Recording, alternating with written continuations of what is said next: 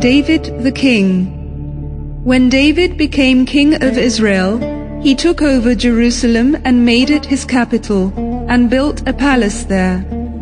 He was a powerful king, and he trusted in God completely.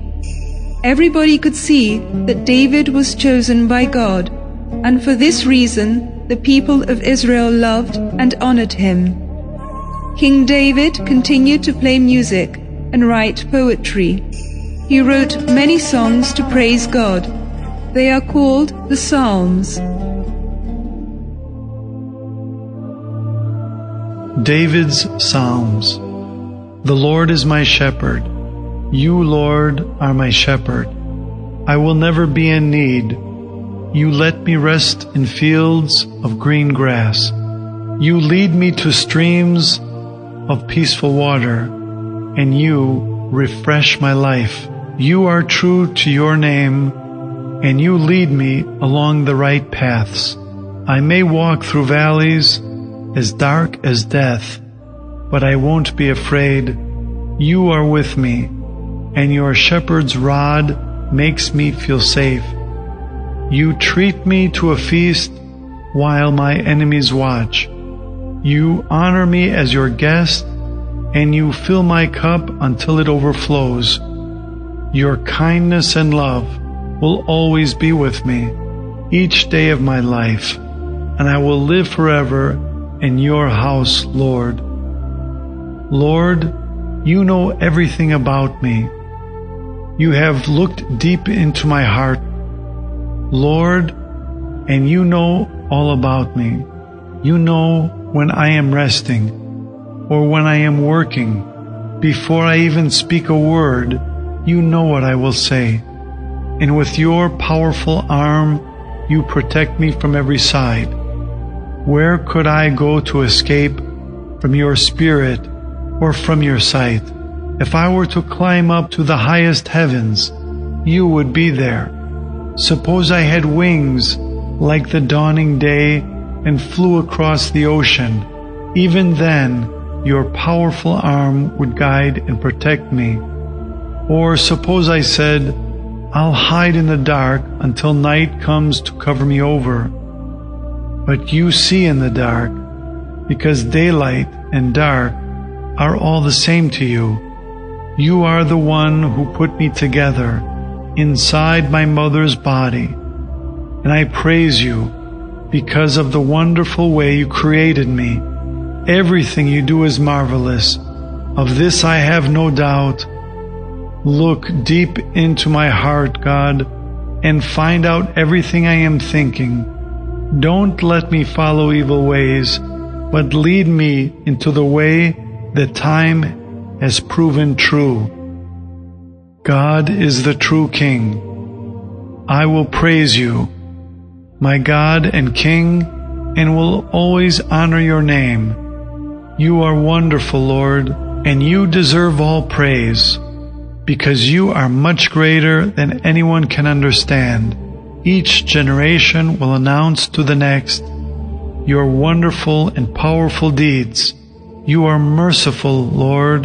You are kind and patient and always loving. You are good to everyone. And you take care of all of your creation. All creation will thank you, and your loyal people will praise you. Then everyone will know about the mighty things you do in your glorious kingdom. Your kingdom will never end, and you will rule forever. Our Lord, you keep your word and do everything you say. When someone stumbles or falls, you give a helping hand. Everyone depends on you, and when the time is right, you provide them with food. By your own hand you satisfy the desires of all who live. I will praise you, Lord, and everyone will respect your holy name forever.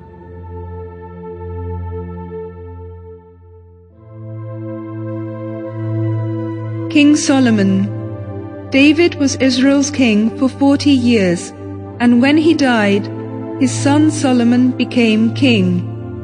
One night God appeared to Solomon in a dream and said, Ask for whatever you wish, and I will give it to you. Solomon said, Lord, you loved my father greatly because he was faithful and obedient. And now, Lord my God, you have made me king. I am very young, however, and do not know how to rule. So please give me the wisdom I need to rule your people and the ability to judge what is right and wrong for them. The Lord was pleased with King Solomon's plea and said, You could have asked for wealth or long life, but you did not. For this reason I will give you the wisdom and the knowledge you requested, more than anyone has ever had or ever will have. Moreover, I will give you what you have not asked for, wealth and glory. It soon became known all over the world how wise and clever King Solomon was. People came to him from afar, for they wanted to hear what Solomon said. At the time, there was no temple in Jerusalem where the people of Israel could pray to God. So Solomon decided to build one. It took seven years for Solomon to have the huge temple built, but finally it was done, and Solomon and his people could worship God in the new wonderful temple.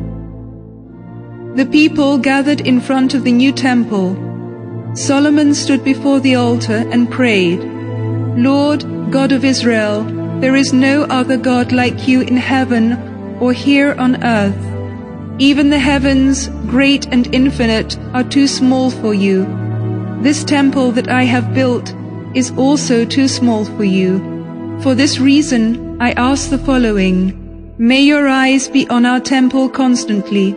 You promised us, I will live with you, so listen to us as we pray in this temple. Listen to our prayers and forgive us when we do something wrong. Help us when we are in danger. After this prayer, Solomon blessed the people, and later they all celebrated with a big festival, the Feast of the Tabernacles.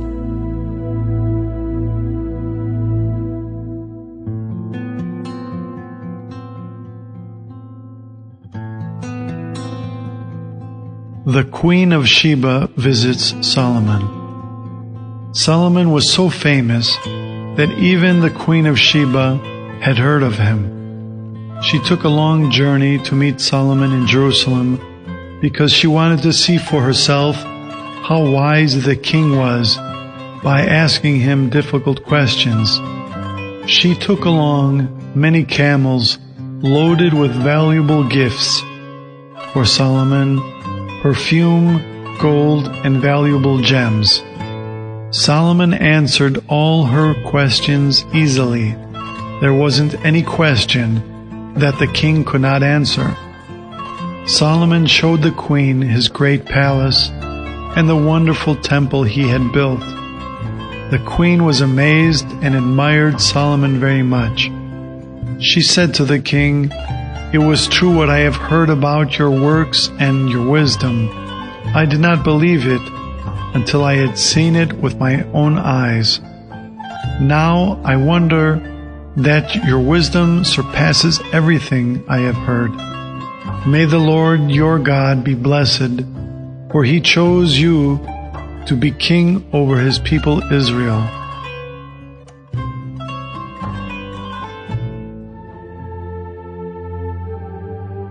Wise words of Solomon. A wise son is a joy to his father, and a foolish son is his mother's sorrow.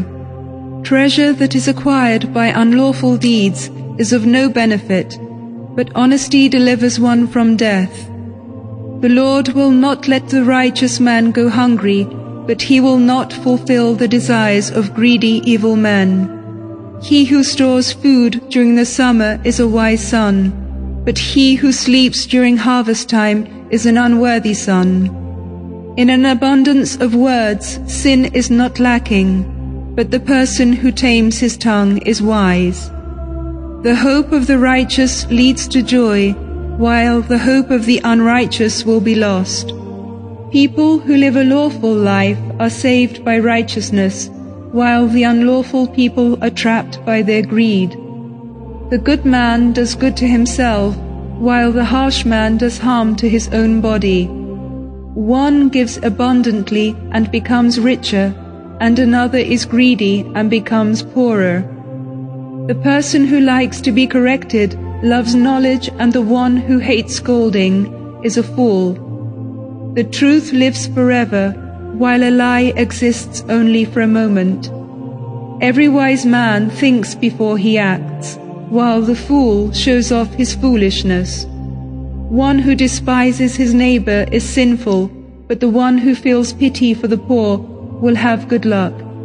The person who controls his anger is prudent, and the person who is quick to anger shows that he is a fool.